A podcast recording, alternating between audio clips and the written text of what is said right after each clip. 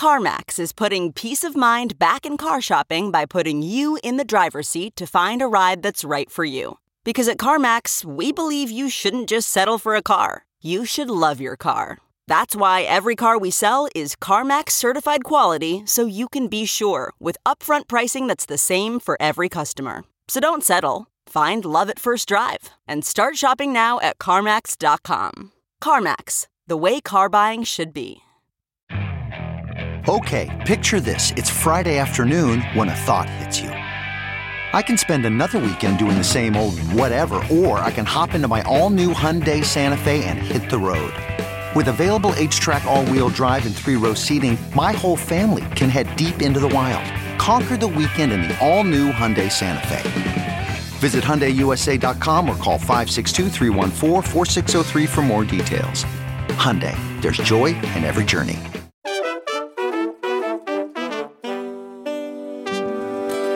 It's Thursday, June 15th, 2023, and this is Markets Daily from Coindesk. I'm Adam B. Levine here again with your daily news roundup.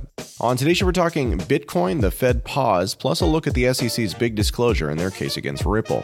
And just a reminder Coindesk is a news source and does not provide investment advice.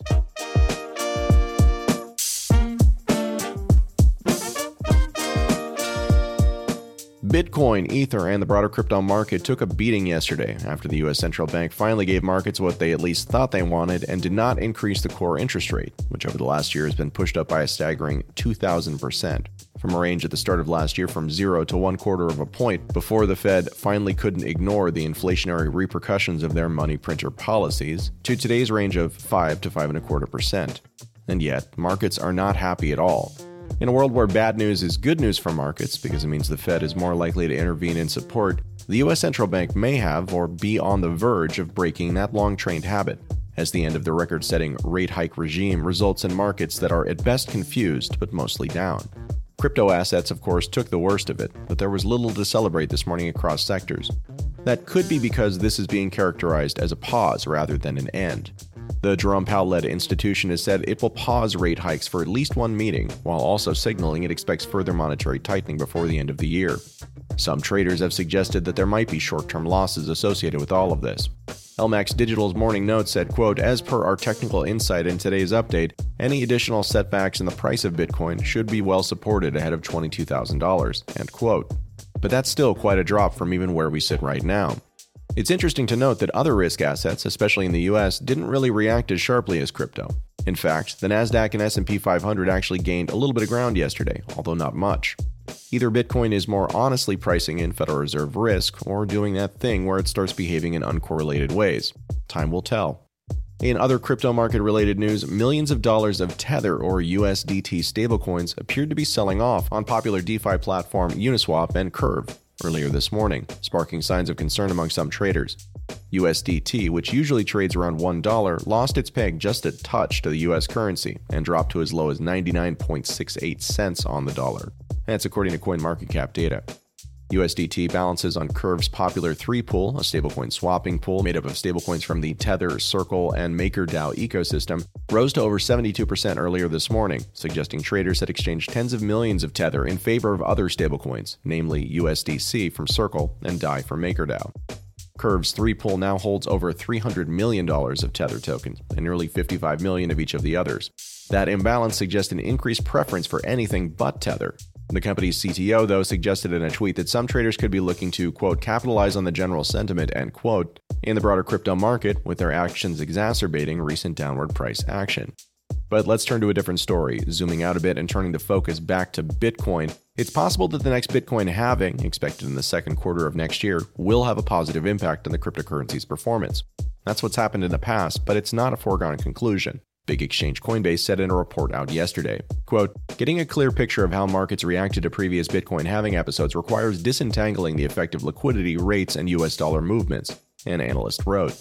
The halving or the block reward, of course, for anyone who has paid attention to the space for a particularly long time, is often viewed positively because it enhances Bitcoin's prospective scarcity and supports its diminishing supply and demand dynamics. In other words, it makes Bitcoin more rare, the note said. When the Bitcoin halving occurs, rewards are cut by a further 50%. This has now happened a couple of times.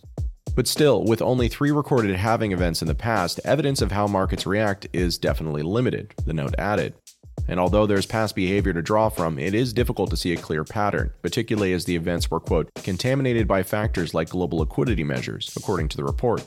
Coinbase says the global liquidity appears to have peaked in the near term, noting that there's still another 9 to 10 months till the next halving, quote, which makes it unclear what the net effect on Bitcoin's price behavior might be, end quote. Retail demand for the largest cryptocurrency is likely to remain strong ahead of the event, according to a separate note from Wall Street giant JP Morgan. Now, before we wrap up today's crypto market segment, let's just take a quick moment to consider that cryptocurrency and even Bitcoin are too new to have anything other than first practices. That's easy to consider from the outside, but harder once you're in too deep. In the world of crypto, for the more than a decade I've been observing, reporting, and often building, it's become obvious that nobody really knows anything, and so we look to anecdotal examples from the past and try to apply them to the future. This process is imprecise at best and wholly misguided at worst. It suggests that because something has happened before, it's likely to happen again. And while that may be true, the ability to really differentiate between a natural pattern, one that happens irrespective of what we think might happen, and a narrative pattern, essentially a self fulfilling prophecy where the expectation of that thing happening actually catalyzes it, is something that can only be done with confidence in hindsight. And we don't have that yet. Just the question is the pattern we've seen to date around Bitcoin's halvings natural, or is it narrative? We don't know the answer, but it's a story we'll be watching.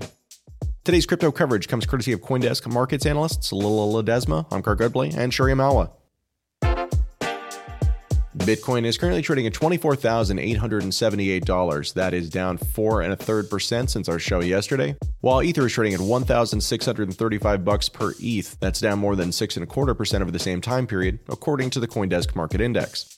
And speaking of the Coindesk Market Index, we're looking at an absolute reading this morning of 1,069. That compares against yesterday's reading of 1,125 and represents an almost 5% loss across top traded tokens on the day. Turning to traditional markets, in the US, things are a bit strange, with all indexes reacting in different ways, but none of them really showing a lot of gains. The Dow Jones Industrial Average lost 0.7%, while the S&P 500 is basically flat. The Nasdaq Composite, on the other hand, gained 0.4%. Perhaps all of this suggests that the Fed pausing was already mostly priced in, or that the forward guidance about rate hikes later in the year has participants trapped between emotions.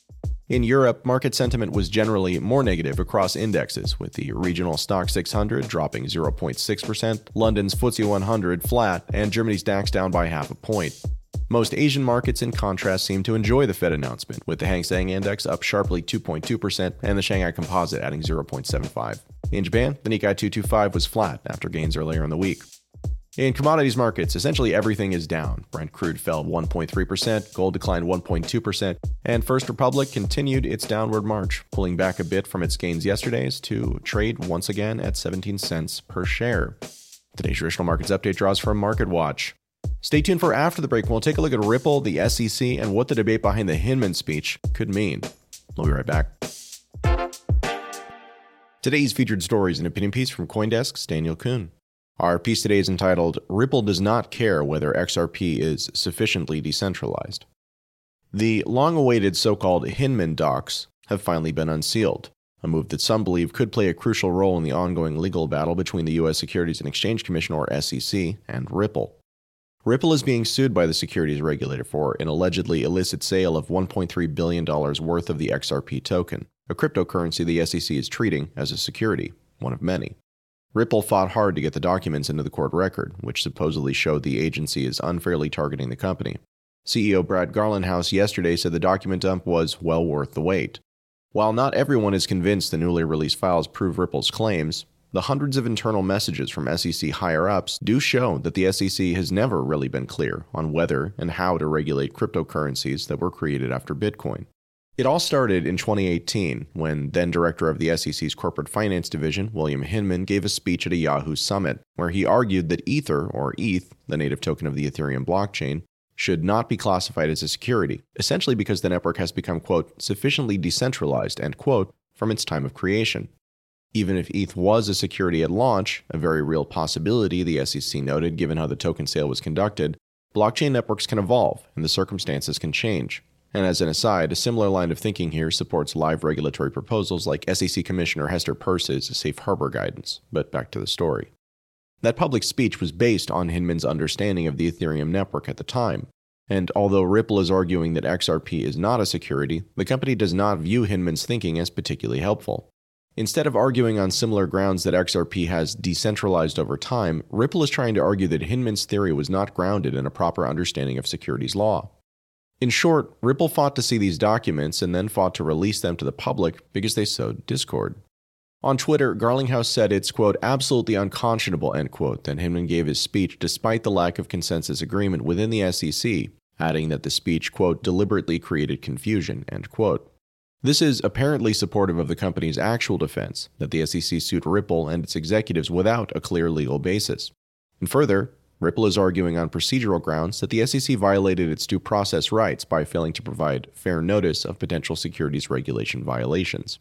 For months, the SEC, now run by Chairman Gary Gensler, has fought to keep the Hinman documents out of public view because his statements were his and his alone, did not represent the agency's understanding, and are irrelevant to the lawsuit, it argued. And indeed, while the internal communications of the SEC concerning Hinman's presentation, including feedback he solicited from colleagues before the summit, show that many SEC officials were aligned, it'd be hard to say the resulting speech represented everyone's views. For instance, SEC Director Brett Redfearn suggested Hinman use stronger language to make it clear that ETH circa 2018 was not a security, while others noted that Hinman's speech might trap the agency if it wanted to take a, quote, different position on Ether in the future, end quote. It turns out that that last point wouldn't be a problem for Gensler, who seems entirely unconcerned about contradicting earlier views he or his predecessors have held. And perhaps that's par for the course at the SEC. During Ripple's protracted fight to get the speech draft into the public, the judge overseeing the case said the agency was acting immorally by trying to keep the information out of court. Moreover, one of Ripple's key argues is that Hinman's speech showed a clear conflict of interest, considering he had a stake in a law firm that was a member of the Enterprise Ethereum Alliance at the time, a law firm he later rejoined after leaving the SEC, according to an email exchange between Hinman and the SEC's ethics office. And for its part, Ripple argues a few things about XRP, First, that the for profit company has for years said it did not create the network or the token, although it is a primary developer on the chain and perhaps the organization that stands to gain the most materially from XRP's adoption. Further, perhaps confusingly, the company has argued that XRP is commodity money, a type of resource that has trade value for a diverse cast of investors, coders, and companies, like Bitcoin and Ether.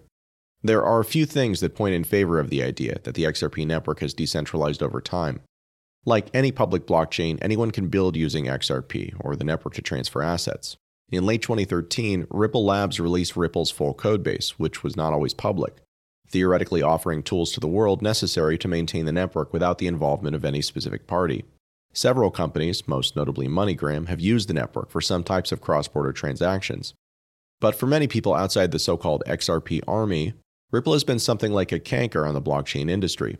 This perhaps started with Ripple Labs' token distribution plan, the very thing being questioned by the SEC. Similar to some token treasuries today, Ripple decided it would control the disbursement of the 100 billion XRP units that would ever exist, distributing them to the community, early investors, and the company's founders. This is partially why Jed McCaleb, the founder of Ripple, who left to create the competing payments focused blockchain Stellar, has had so many tokens available to dump on the market over the years. And while the company may argue against this point, Ripple, the network, really hasn't decentralized much from its point of creation. For years, all of Ripple's clients, the implementation of its code that is, were set to trust only Ripple's validation nodes by default. Unlike Bitcoin or Ethereum, where trustless transactions, so called, are basically the whole reason for existing, Ripple uses validators to help untrusting partners find trusted routes to trade. Meaning, if Ripple, the company, controls the validators, it basically controls the XRP ledger.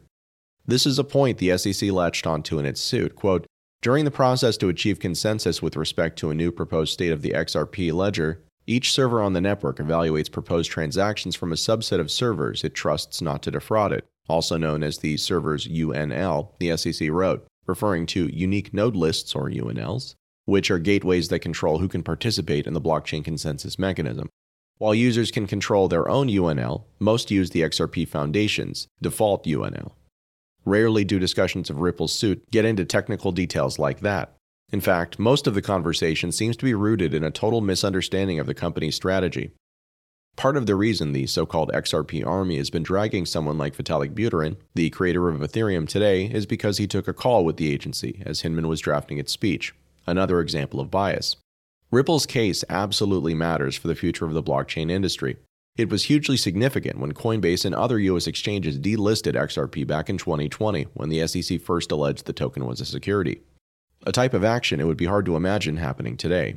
For example, Coinbase didn't even delist all the so called securities its former product manager turned insider trader was accused of front running.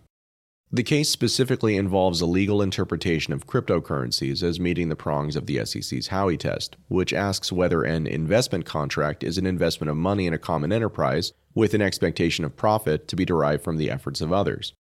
Ripple denies that XRP qualifies as a security because there was no investment contract, and that XRP has more in common with diamonds, gold, soybeans, and cars, i.e., commodities.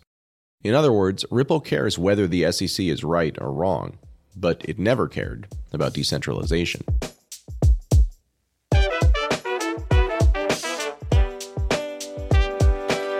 And that's our show for today. Thank you very much for listening. Today's episode was edited by Ryan. And for those of you still with us, we'd love to hear what you think. You can send us an email at podcast at Coindesk.com. And just a reminder Coindesk is a news source and does not provide investment advice.